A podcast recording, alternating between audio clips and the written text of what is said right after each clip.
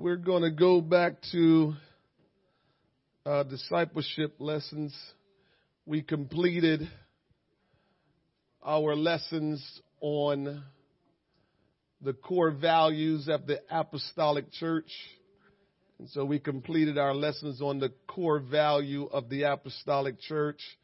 We're going to move into uh, uh, some time we're going to spend with discipleship project.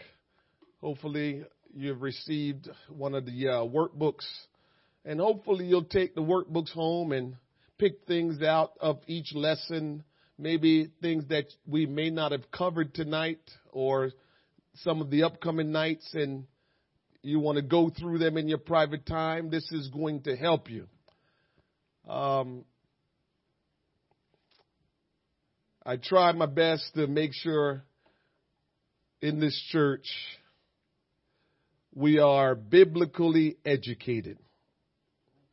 Very important to be biblically educated, but it must be mixed with faith.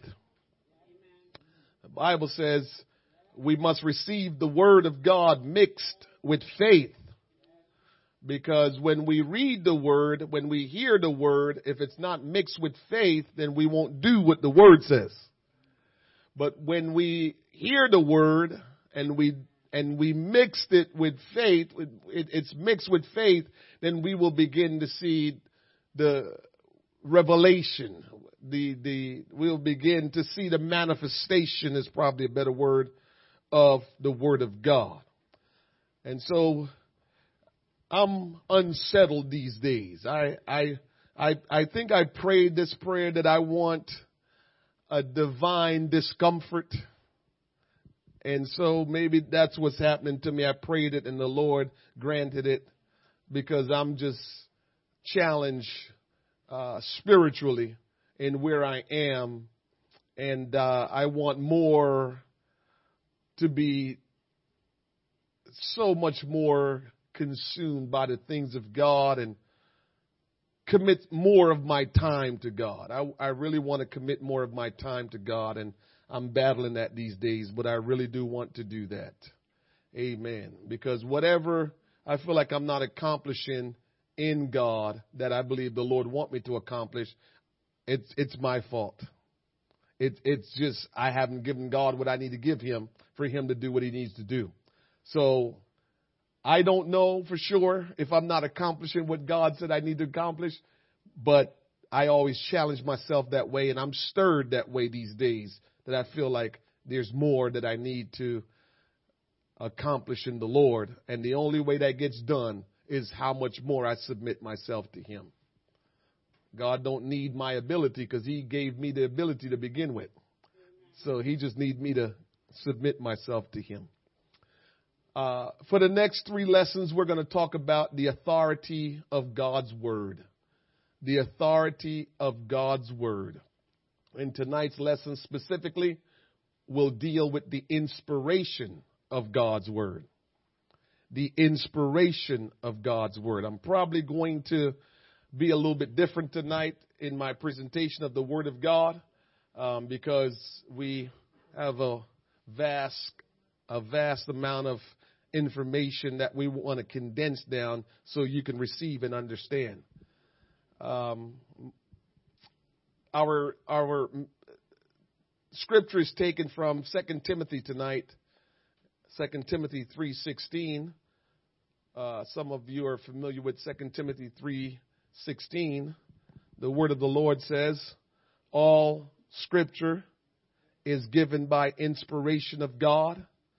And is profitable for doctrine, for reproof, for correction, for instruction in righteousness. And so we'll deal with those terms, this specific scripture in a little bit, but I'm going to kind of begin to talk to you about the Word of God and how the Word of God was handled way back in the day by the prophets how the Word of God was handled back in the day by the prophets.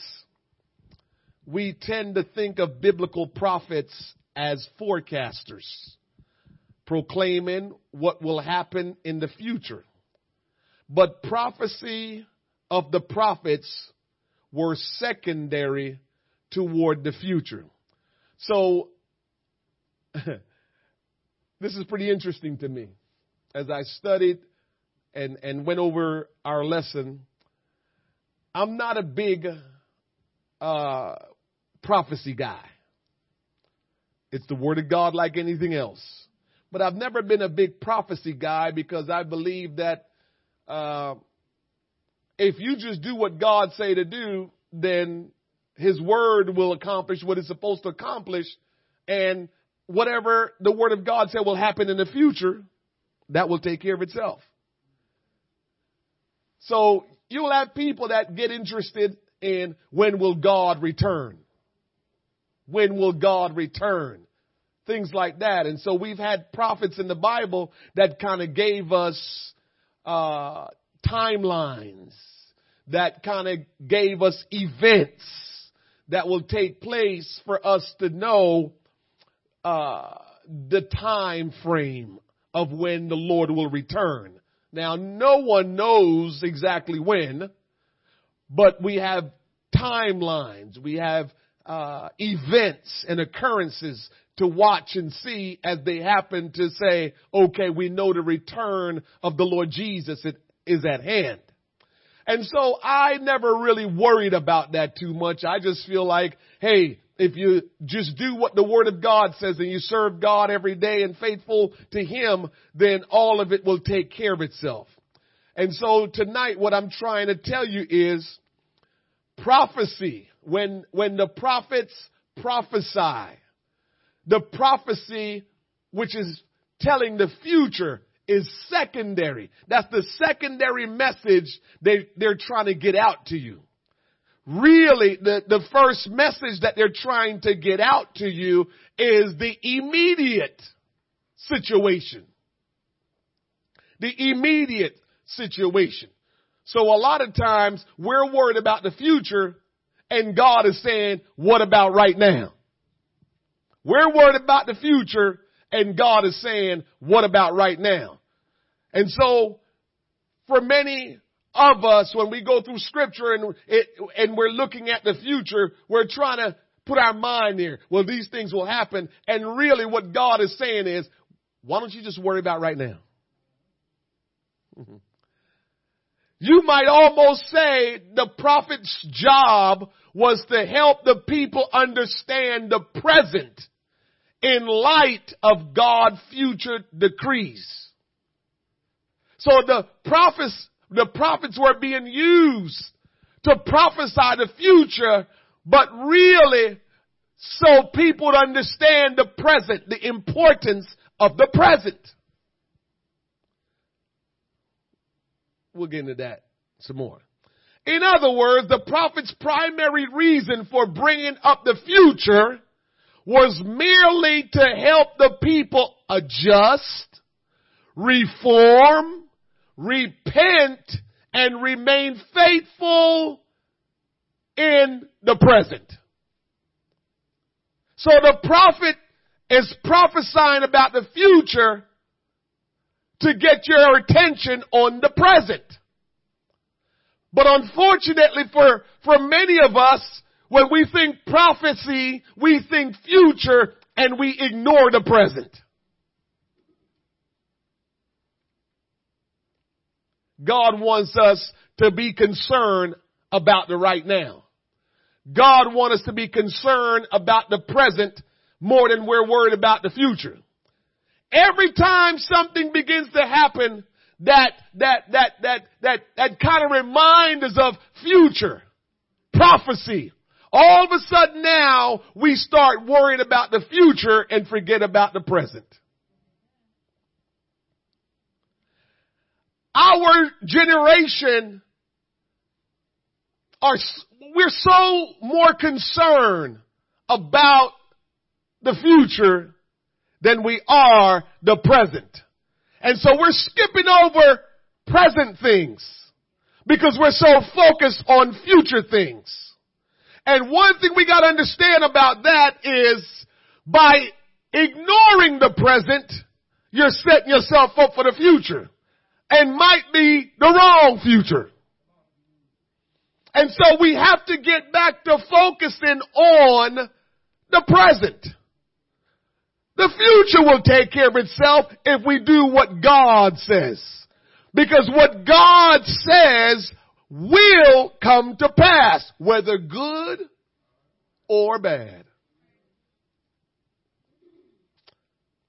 If Israel was cozying up with the rulers of other nations and taking a casual attitude toward foreign religious cults, the prophets was summoned to proclaim where this would lead.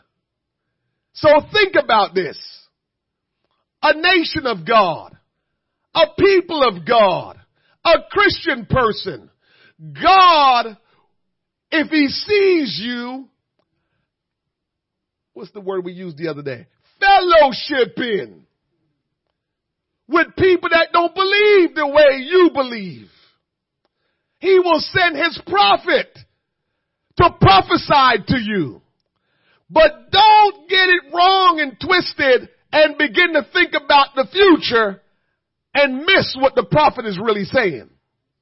The prophet is saying, if you continue in this situation, trying to be friends and fellowship with people that is not of like precious faith, eventually you will begin to serve idol gods.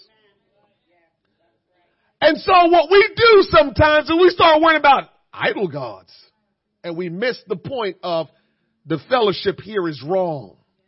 And this is what, this is what we're, what we're trying to understand tonight is that prophecy by the prophets are spoken mainly for the present. It will take care of the future, but it's mainly for the present and we can't overlook that. Because it's easy for us to begin to think about the future when we hear about things. When we hear about prophecy. The prophets were to be quite clear on where the nation's policies and practices were leading, and the most effective prophet were the ones who embodied God's point of view.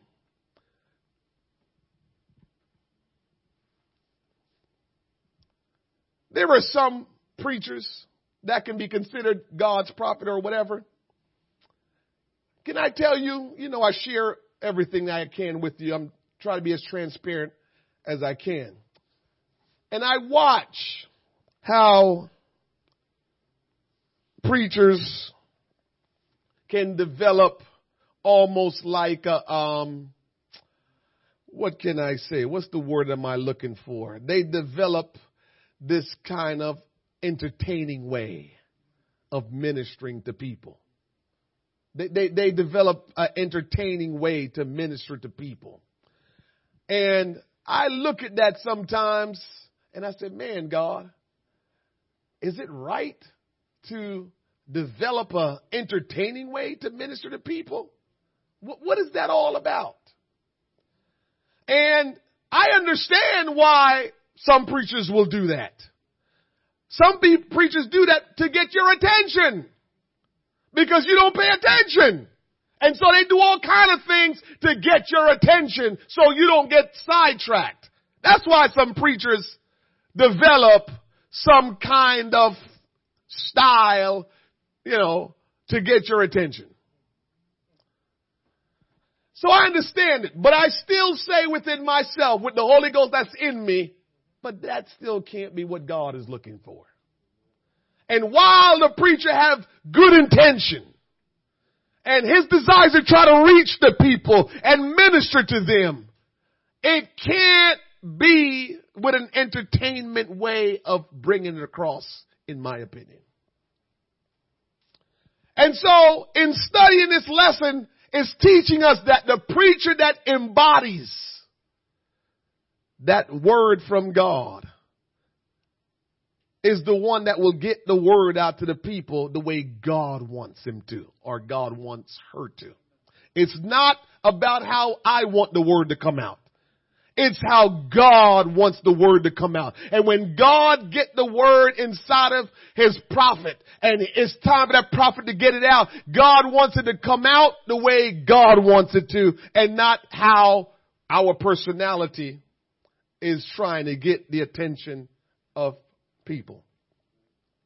Hosea, the prophet, was one that embodied God's word when he received it. When Israel's king made loyalty pacts with foreign kings for their protection, Hosea responded dramatically. The prophet Hosea started to see altars being erected on local hills in honor of the foreign kings and his ancestors. So what happened, what will happen, what would happen back then is if Israel begin to friend a nation that is ungodly, every time they do that, and we gotta learn this, every time Israel befriended a nation that was ungodly, that nation somehow influenced Israel to start doing ungodly things. We gotta learn from that.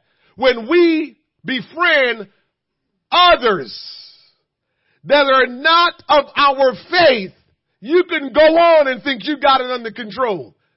You hang with them long enough and they're going to cause you to start doing what they do. It used to be like that way back in the day. It started way back then. And so we want to think that, well, I'm full of the Holy Ghost. And we explain a lot of things. But you can't get around what's already been established. It's a done deal. If you try to keep friends and fellowship and try to work with people that are not like you, that are not trying to be like you, sooner or later, you're gonna become like them. You're gonna start doing what they do. And so Hosea prophesied about that. He said, the prophets, he said, he said that, that the, the, the, the, the altars started being built. Altars started being built when Israel started fellowshipping with foreign kings. Grooves of trees turned into natural sanctuaries dedicated to this false God that they claim will protect them. Anytime you start trying to do things, hear me now, this is important. I believe I'm getting ready to say something in the Holy Ghost. Anytime you are doing anything in your life, thinking that you have to do it for your protection, you are following false God. You are on the brink of, of messing with demonic force. Because if you know who Jesus Christ is, if you know the power of Almighty God, you don't need protection from nothing or nobody because everything is idols and none of them have power. God Almighty is the only one with all power. So I don't need protection from nobody but Almighty God. And say Hosea is telling them, how in the world you go to false and foreign kings and, and start to get with them and they tell you, we can protect you. We can protect your land. And you succumb to that because they're telling you, we'll protect your land. We'll protect you. And you succumb to that when you know the Almighty God is your protector.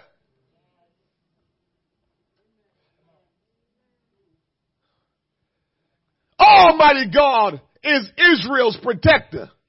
To God, to go to a foreign king who had a God complex for protection was to forsake the true and living God. You can't go to anybody for protection. We don't go to nobody for protection. We go to Almighty God. Yea, though I walk through the valley of the shadow of death, I fear no evil, for thou art with me. Thy rod and thy staff, they comfort me. God is our protector, and we don't need nothing else, nobody else. No weapon formed against us shall prosper. We don't need nothing outside of God. All we need is Almighty God. We don't need nothing outside of Him. Uh, but because we won't try Him, uh, because we won't submit and surrender to Him, uh, we feel like we need help from other sources. We don't need help from other sources. Hosea embodied God so strongly when his word came to him that as we know, Hosea went to the red light district of his hometown and took a prostitute and married her for, for the purposes of visualizing what Israel had done by entering into covenant with a foreign king and his deities. Now we have read the story of Hosea, how he went and married a prostitute and we know God had his hand in it. God will choose who he knows can handle what he wants them to handle and we won't even understand it because still today, none of us, especially men, are saying, man, I don't know how Hosea went to go marry a prostitute. Is he crazy? I couldn't marry no prostitute. But Hosea was so locked in with God that he knows as long as God is with me, as long as I know what I'm doing, God is with it. I'm not worried about it. And Hosea went and took on a prostitute because he was so just consumed and embodied by the word of God. When the word of God came to Hosea, he ate it up. He, he, it, he was just consumed by it, so he just lived it out. And so when God told him, go take that woman, no big deal, God. I got it because I'm bad man enough of God to go take on that prostitute and have her as wife and still get it right. Now, you heard me said earlier that we, we shouldn't go fellowship with people that's not like us. You only do something like that when God tell you.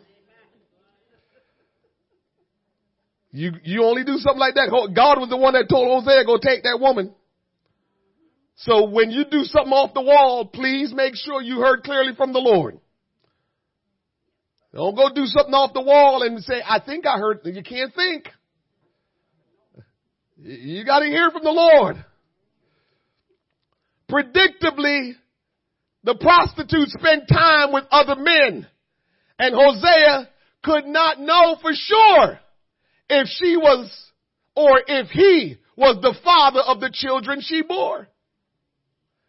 Such, listen to me, such was God's marriage to Israel. The shame Hosea bore over the relationship was equivalent to the shame Israel had brought to their God. God allowed Hosea to go take on that prostitute because he wanted to drive a point home of how the people of God was behaving. So he looked for a man that could handle that situation and said, my son, I got you. You go take her on as a wife. I got you. I got you covered. But I gotta drive my point home to my people because they don't understand how they have treated me. And so I want you to go take that prostitute as wife and how your relationship is going to go with her. I want them to observe it so they can see how they've been doing me. Hosea embodied the word. When God word came into his heart, he took it.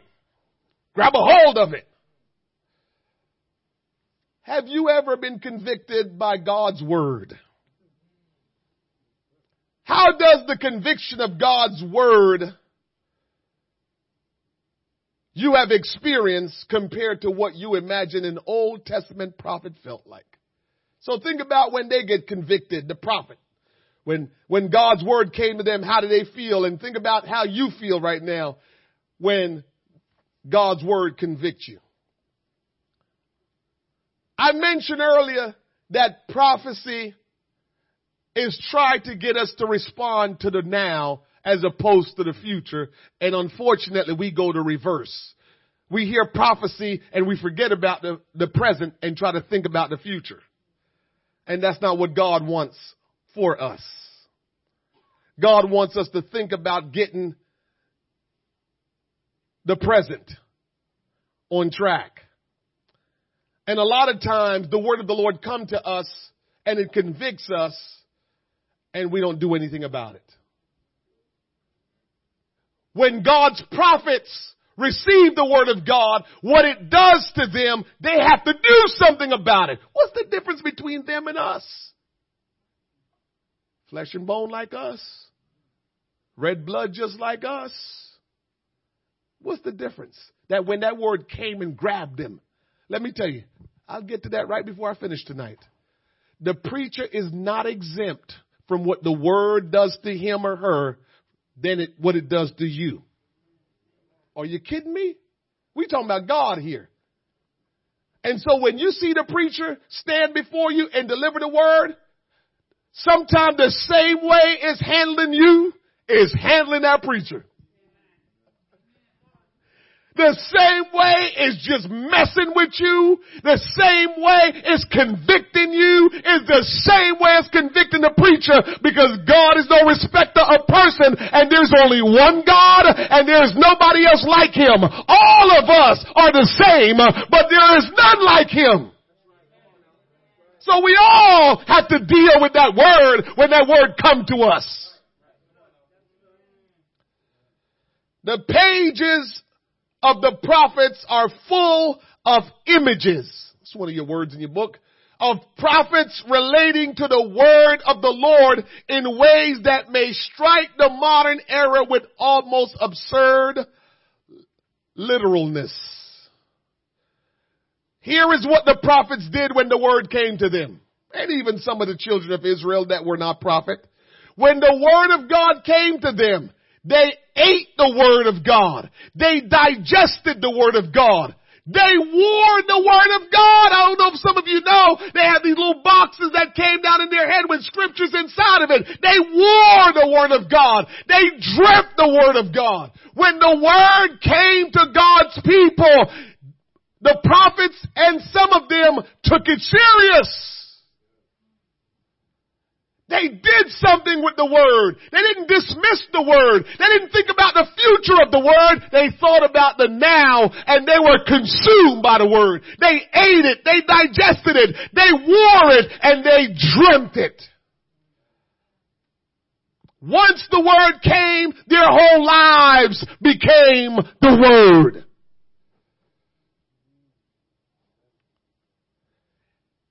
You hear me quote it all the time, and I'm going to keep quoting it until you get it. In the beginning was the Word, and the Word was with God, and the Word was God. And we jump down, and it says, and the Word became flesh. I preached this message to you maybe a couple years ago, and the Word became flesh. God is looking for His Word to take on flesh, to, to, to, to, to manifest. A word spoken is just a word spoken. But when you do something about it, when you obey the word, it now begin to show you the life of the word. Oh, somebody help me.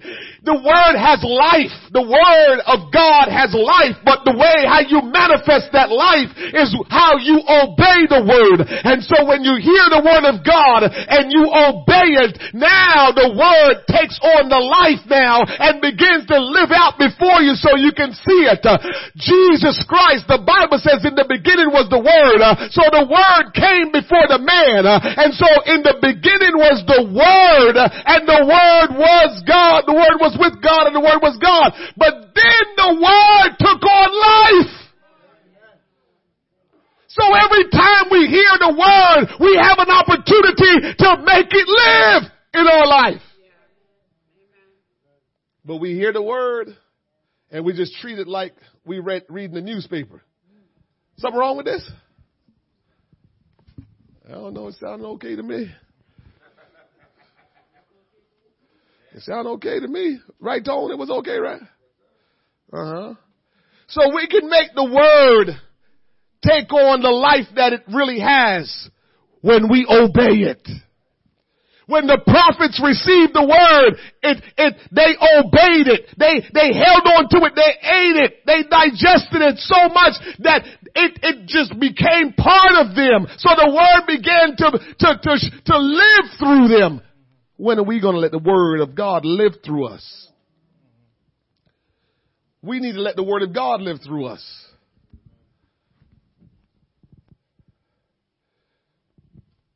The word of God, as we know, was like fire. And every stitch of their lives, the prophet lives, were used as kindling fire. And they lived out the word. Hosea lived out the word. When God told him to go and take on that prostitute, he went and embodied the word. His boys must have sat back and says, I don't know what kind of God you serving. Cause the God we serve, and he ain't telling us to go take no prophet as no, no prostitute as no wife. So something, you, you went to the left, dude.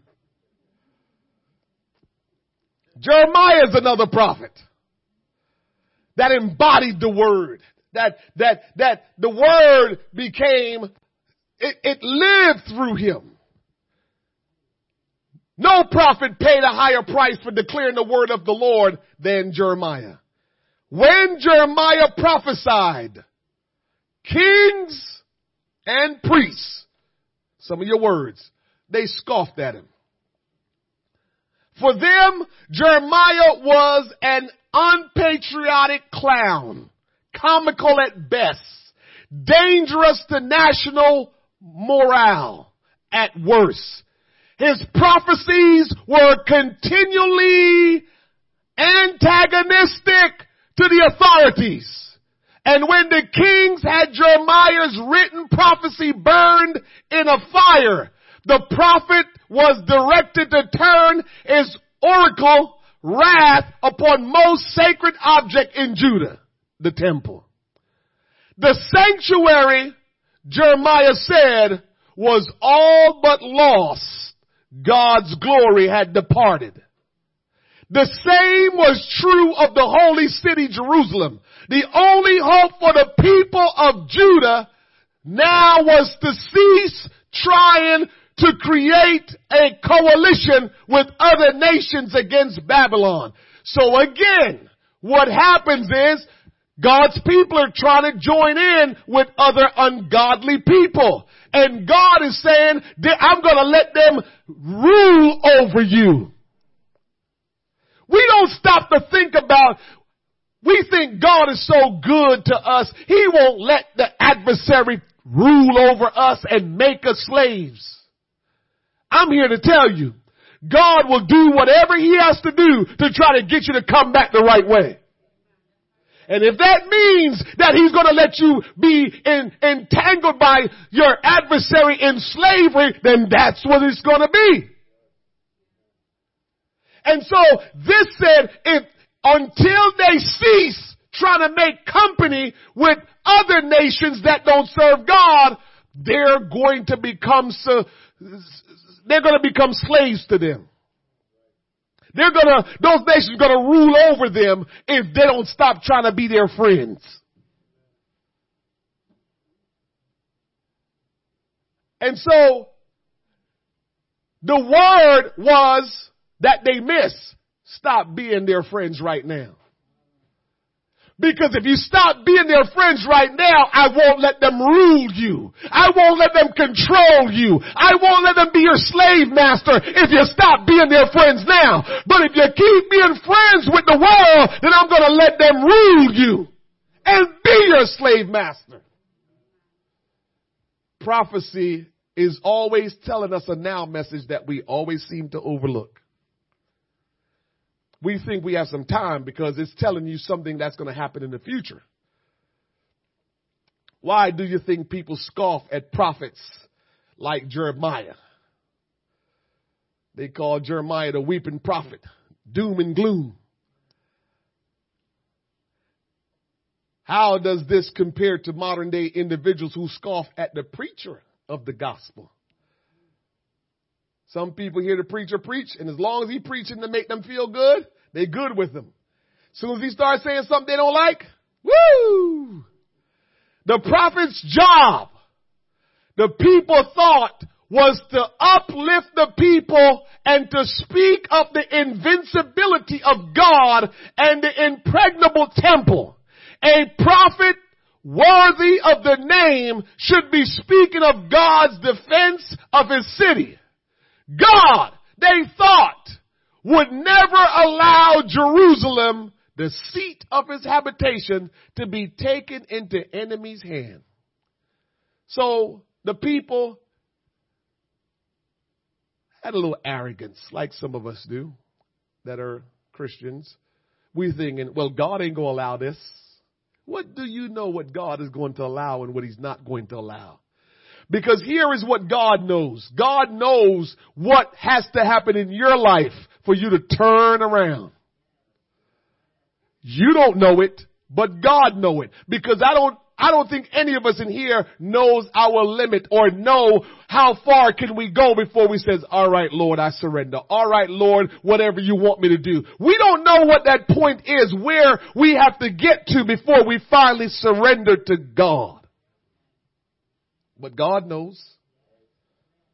So when things are starting to happen in our life and God's starting to squeeze us, oh, he gonna squeeze until he get what he want out of the deal. And it's only because he's, he loves you. And he's trying to do everything he can to save you. And some of us is rebellious and stubborn enough to keep on rejecting him. Jeremiah was as true prophet usually are. You ready for this? Jeremiah was like the true prophets usually are. How are the true prophets? The true prophets are out of step with popular movements.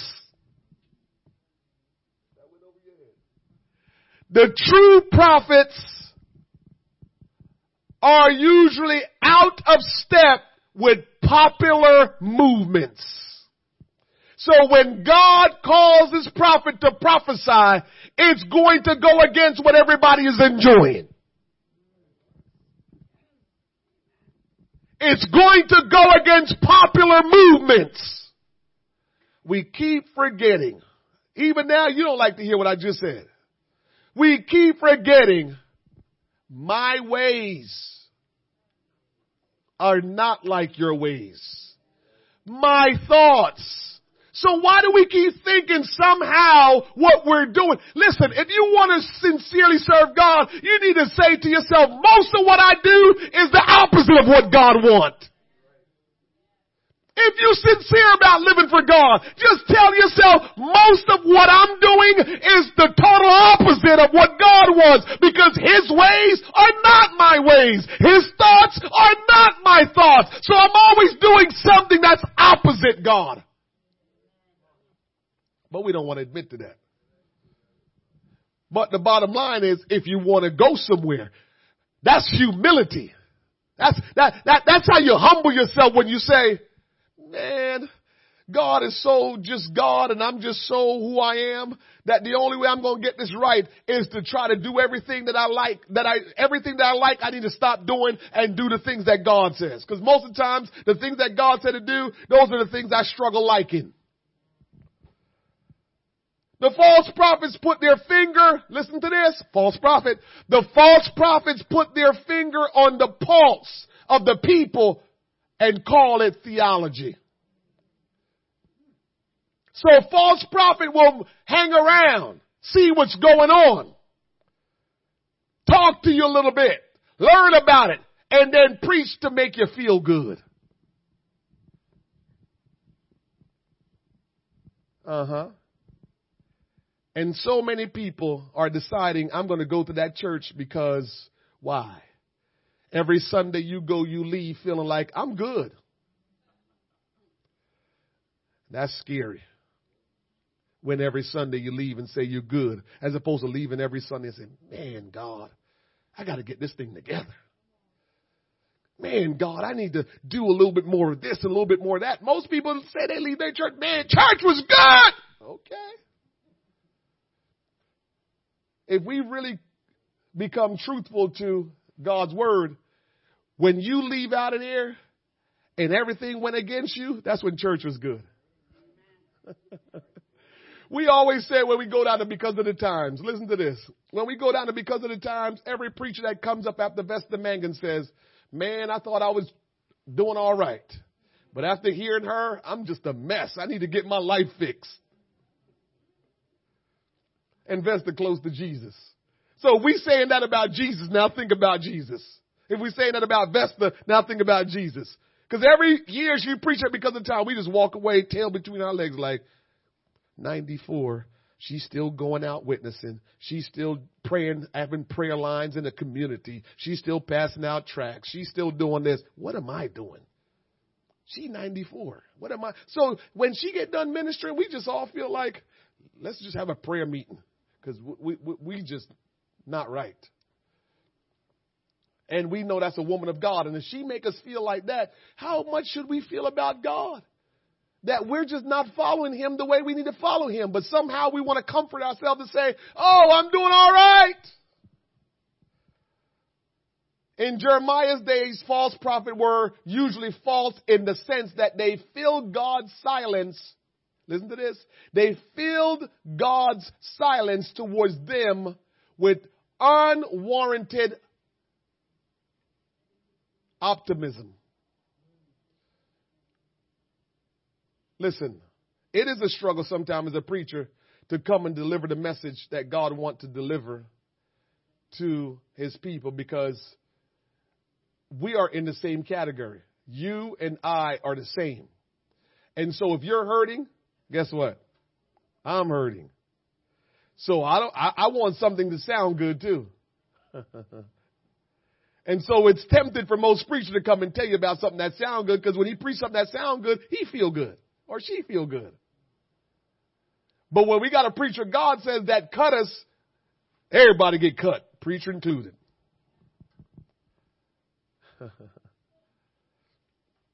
Jeremiah embodied God's word and Jeremiah came strong with it. At one point, Jeremiah decided not to speak anymore of the coming doom he was going to live and let live. To each his own. But then always in the worst places at the worst times, the word of the Lord came pouring out upon him. It came out in spasms of prophetic inspiration. Curses came raining down upon the wayward people he loved.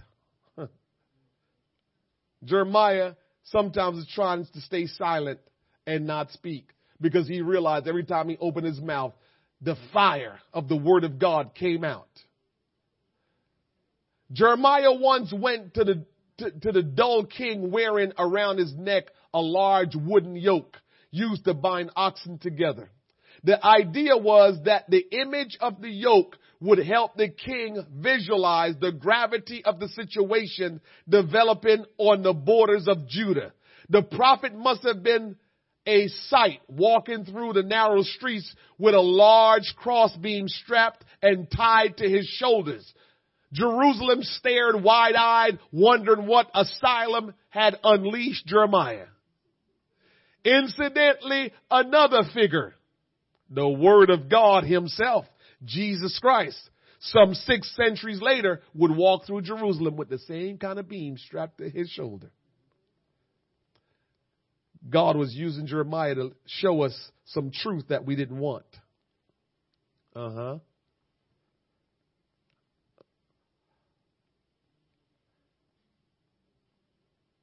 You will all come under the yoke of Nebuchadnezzar, is what Jeremiah told him, whom the Lord have appointed for this hour.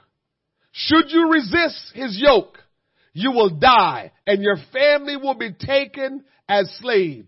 So what happened was again, they wanted to be friends with kings that did not serve the same God they serve.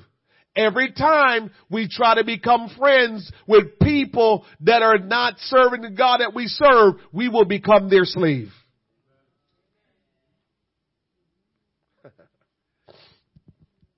Do not listen to the lying prophets who tried to medicate you with soothing dreams they had last night. So false prophet will try to make you feel good. Uh huh. And so eventually a false prophet came and told the people what Jeremiah is saying is true, but it will only be for a couple of years. False prophet. Because that wasn't true. Huh. And so the prophet heart, Jeremiah, was broken because he decided, I'm not going to fight with the false prophet. I'm not going to say anything. But you know Jeremiah. The prophet from Gibeon was confusing the act of prayer with the act of prophecy. So the false prophet, he came by and prayed what he desired and try to pass it off as saying, this is God's word. Praying what you desire is not the same as proclaiming God's words. Uh huh. So we got to be careful with that. And so we find out that the false prophet spoke falsely. Mm-hmm. I know a real prophet when I hear one. But later the word of the Lord came to the master prophet who knew the difference between desire and prophecy, who knew that con, con, comforting and idolatrous people was useless. So hear this. When we are caught up in our own business, doing our own thing and, and, and it's idolatry that we're doing. We, we don't like to say it's idolatry because every time we think about idolatry, we think about bowing before a statue. But idolatry come in many forms. And, and, and the number one form idolatry come in is us putting something before God or someone. When you put something or someone before God, idolatry. And so, when people are in idolatry, God will not speak comforting words through his prophet to them. So, Here's something to think about. And it's time to close up here. Here's something to think about. And I've said this some a, a while back, and tonight is a good night to to say it again. You can determine what kind of preaching comes to you. Always felt that back in the day. I told people that all the time. So, what do you mean by that, preacher? If you stay lazy, if you don't get involved with the work of the kingdom, if you let things or people come before God, when you come here on Sundays, God's going to tell you about it. And you're going to get mad at me and say, he never preached anything to make me feel good.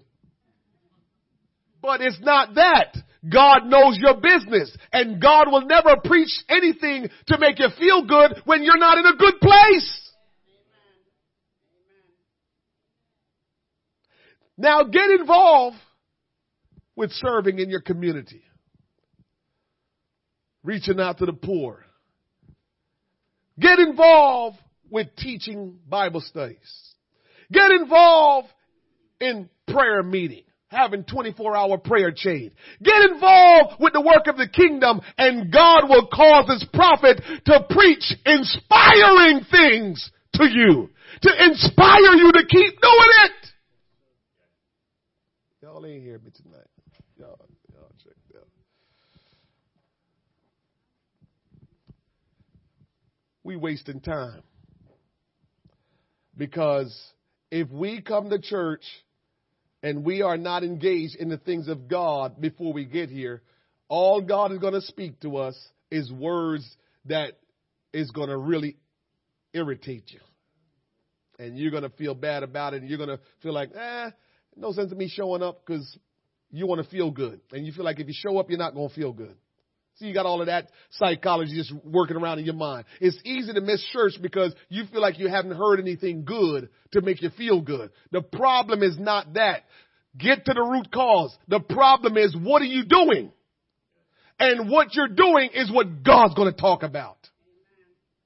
And if you're doing what God wants, He is going to just get the fire burning hotter in your life. He's gonna just move you even more and give you some, some, some, some resources in the Word and, and, and, and in the power of God. And you're gonna be like, my goodness, I'm just doing some great things for God. And God is just fueling the fire. Stoking the fire. You leave here every day fired up because now you're ready to go do some more stuff because you're engaged in the work of God. But if you do nothing throughout the week and just come to church and says, all right, preacher, talk to me, God won't give you all that good stuff. He's going to agitate you, irritate you because he's trying to get you to get moving, get going. Jeremiah learned that when the word of the Lord was in him, he could not maintain silence. The question is not whether the word of God is in, is inspired. We know God's word is in, is inspired by God. The big question is, does the word of God inspires you? When the word of the Lord is delivered, it sounds unpleasant or uninspired. Do you assume that the word is true and your ear is off? Or do you seek to find better word more attuned to your sensibility? So when the word of God comes to you, do you feel, when it irritates, do you feel like, well, that's the word of God and I need to respond? Or do you say, eh, something not right with that? Read the word. Listen to the word. And above all, read and listen with the utmost humility. Listen, I'm finishing up here. Let me see. Jeremiah was caught between the people he loved and the God he obeyed. And as the distance between God and these people grew, the mighty act of trying to hold on to both tore Jeremiah asunder. So in a fit of rage, almost without parallel in the Bible, he accused, Jeremiah accused God of deceiving him and making him a laughing stock. The translation deceived might not be strong enough to convey Jeremiah's sense. Seduced might be closer to his meaning. The deception lay in Jeremiah's early expectation when God told the timid man he would be the as impregnable as a bronze wall, a fortified city, and an unmovable as iron, and unmovable as iron pillar, seems to have gone forth assuming a guarantee of protection, even a fierce and resilient dignity. In this sense, Jeremiah was seduced to take up the word of the Lord and go forth triumphantly. But this notion dissipate after beating from the priest's Pashur, a night spent in stock, a realization that the only people who would benefit from his prophecies in the immediate present were the hated Babylonians. What Jeremiah did not know, this is very important to hear, what Jeremiah did not know when he was first, when he first started prophesying was that God, man, this stirred me so much. You, this, when I went through this, this just killed me. What Jeremiah did not know when he first started prophesying was that God never allows his prophet to speak of other people's pain without feeling the pain first. Man, oh God, it just, God will never let a true prophet speak to you and talk about the pain you're experiencing and talk about what you're going through without that prophet first experiencing pain like that himself or herself. I know it for myself. I know it for myself, Patrice.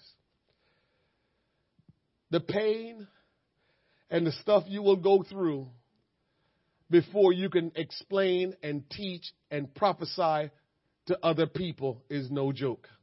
And that's something that a lot of people don't understand. You can't just think that you're going to minister God's word and you scot free. You won't experience any hurt, any pain. You won't have to go through any struggles. No! You can't effectively minister to people if you don't feel the pain they felt. If you didn't go through some of the stuff they went through, God won't allow it.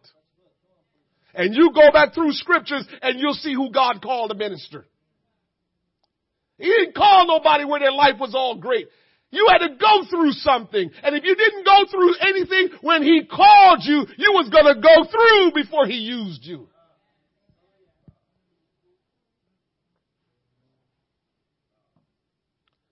The word of God was stronger than Jeremiah's will.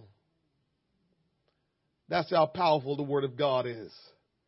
Jeremiah died in obscurity, probably far away in Egypt, but his prophecies lingered. The fire, once shut up in his bones, leapt from city to city, continent to continent, millennium to millennium. The names of his detractor, Joachim, Zedekiah, Pashur, Hananiah have all but been forgotten. But 26 centuries later, we are still naming our sons after Jeremiah. It turns out that the fire of the word of God in him both consumed and preserved. And so I finish where we started earlier. 2 Timothy 3:16 all scripture is given by inspiration of God and is profitable for doctrine, for reproof, for correction, for instruction in righteousness. The word inspiration mean God inspired. God breathed. The breath of God. It was the breath of God that caused mankind to become a living soul. And so if the word of God came by God breathing the word, Think about that. Two things happened when God breathed. Man became a living soul. The word of God was created. Now, how close should they be? Just as much as you need breath to live. They're the same. And we don't even understand it. Your breath and the word of God same level. Just like you know, if I don't breathe this breath, I am dead. If I don't take in this word and obey it, I'm dead. They are the same. The breath you breathe and the word of God you obey, they're the same. You're dead without both of them. You live if you have both of them. If you only have one of them, you still are dead. Because you can't do nothing with the Word of God if you're dead. Profitable for doctrine, beneficial, valuable, useful for teaching or communicating instructions, reproof, convincing a man of his sins and the truth of Christ for correction. It means properly a setting to the rights. Reparation, restoration, to right up again, to restore. And here it means the leading to a correction or amended life. A reformation. The meaning is that the scriptures are a powerful means of reformation or of putting men into the proper condition in regard to morals. After all the means which have been employed to reform mankind, all the appeals which are made to them on the score of health, happiness, respectability, property, and long life. The Word of God is still the most powerful and the most effectual means of recovering those who have fallen into vice. No reformation can be permanent which is not based on the principles of the Word of God. We can't get it together without the Word of God because the Word of God is just as important as the breath you breathe. It's no different. They both came from the same place, from the breath of God. We're trying to be alive and to live and the Word of God does not possess us like breath possesses us. For instructions in righteousness, instruction in regard to the principle of justice or what it is right. Man need not only to be made acquainted with truth, to be convinced of his error, and to be reformed, but he needs to be taught what is right or what is required of him in order that he may lead a holy life. Got more of that stuff, more of that stuff. Bottom line, the word of God came by the inspiration of God. The question is, does the word of God inspire you? If so, what has it inspired you to do? The word of God and the breath you breathe is of the same importance. If you think you need oxygen in your lungs to live, the same thing you need, or the, you need the same for the Word of God in your heart and your mind and your soul. You can't live without oxygen. You can't live without the Word of God. This is why the Bible can say to us that without God, we're dead man walking. If you don't have God in your life, you may be walking around, what we said years ago, you're a zombie. Without the word of God in your life, you're a zombie. You're just moving around, but you're dead as dead can be. Because you can't live without the word of God. You can't live without breath in your lungs. Same thing. Let's pray. Jesus, how excellent is your name. You're so amazing. You're so unsearchable. God, we can search all this world and outside of this world and we will never know all about you. You are Almighty God. And you are God all by yourself. God, I just want to know you in a more intimate way and I want to fulfill your purpose. You know everything. You are just amazing, all powerful. God, I want to be in your will. I want to be in the right position that you want me to be in.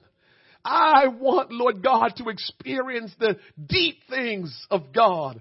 Because Lord, the, the surface things that you've already allowed me to know and understand, they are already amazing and incomprehensible. But Lord, I know there's so much more and I want that more, Almighty God. Will you lead me? Will you speak to me? Will you help me, Lord God, to go deeper, to, to know you more intimately? Oh God, to take this word and handle it the way I handle the breath that I breathe every day, Lord God, and not separate the breath that I breathe from the word of God. I need the word just like I need to breathe. And Lord, I can't make it without your word.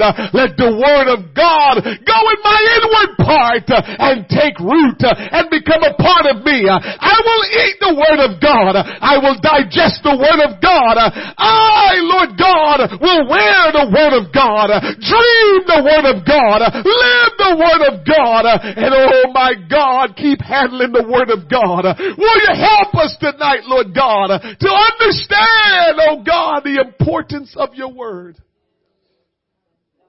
Lord, move on your people tonight.